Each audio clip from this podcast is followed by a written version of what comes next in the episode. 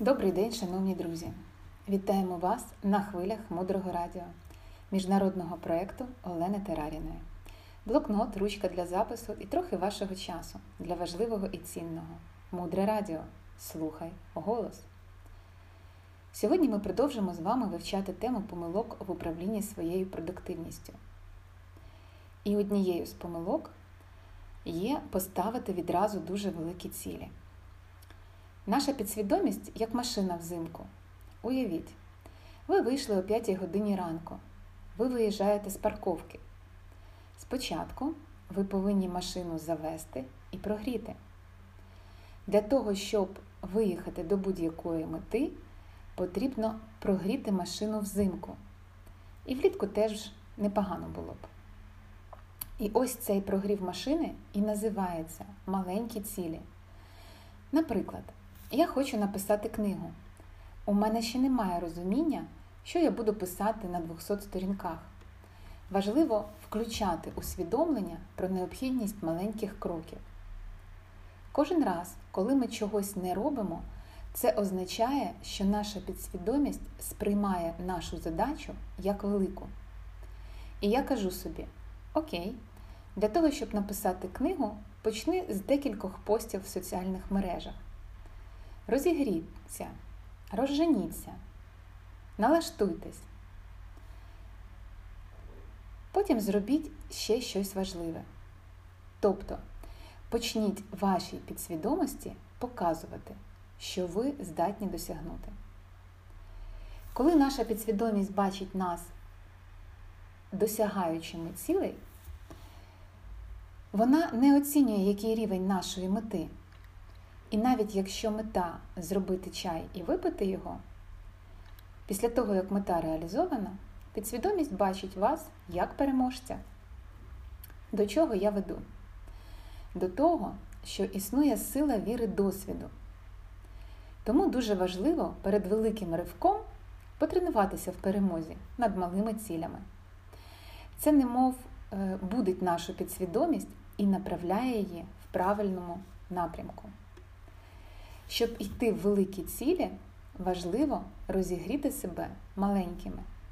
Дуже неправильно відразу тиснути на газ, тому що, якщо ми робимо щось різко, зазвичай виникає відкат. Також помилкою в управлінні своєю продуктивністю є працювати з постійним відволіканням. І одного разу особисто для мене це стало відкриттям, коли я під час роботи стала прибирати свій мобільний телефон в іншу кімнату. Так, саме в іншу кімнату. Тобто не просто поставити його в режим літак, тому що навіть це відволікає. Жити без гаджета неймовірна свобода. Нам потрібно з вами так навчитися, тому що кожен раз, коли нас щось відволікає, ми дратуємося. А раз ми зараз робимо свою роботу, то ми привносимо своє роздратування в те, що ми робимо.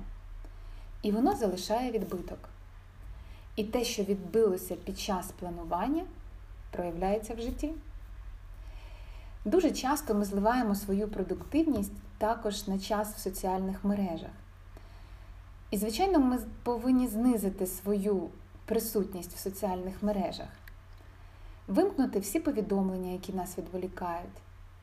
Ваше життя стане набагато простіше і спокійніше, коли ви перестанете здригатися або, навпаки, відчувати адреналін, коли чуєте оповіщення. Зараз світ влаштований так, що він робить все, щоб ми жили в соціальних мережах, і вони буквально поглинають нас. Тому я вам дуже рекомендую поставити собі питання, які соціальні мережі вам потрібні, в якому обсязі. І чи дійсно ви хочете, щоб ваше життя було там? У нас в телефоні є програми, якими ми користуємося, а є ті, які просто поглинають інтернет і енергію телефону у фоновому режимі.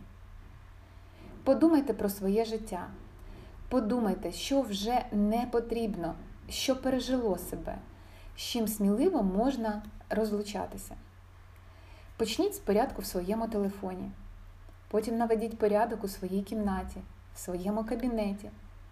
І, можливо, одного разу вам захочеться навести порядок в своєму дні, і ви викинете з нього все зайве, непотрібне і те, що відволікає. Далі глибше залишайтеся з нами на хвилях мудрого радіо. Мудре радіо жити на глибині. Автор проєкту Олена Теараріна. Над випуском працювали транскрибатор тексту Дарина Мягкова, переклад та ведуча Інна Мартинюк. До зустрічі в ефірі!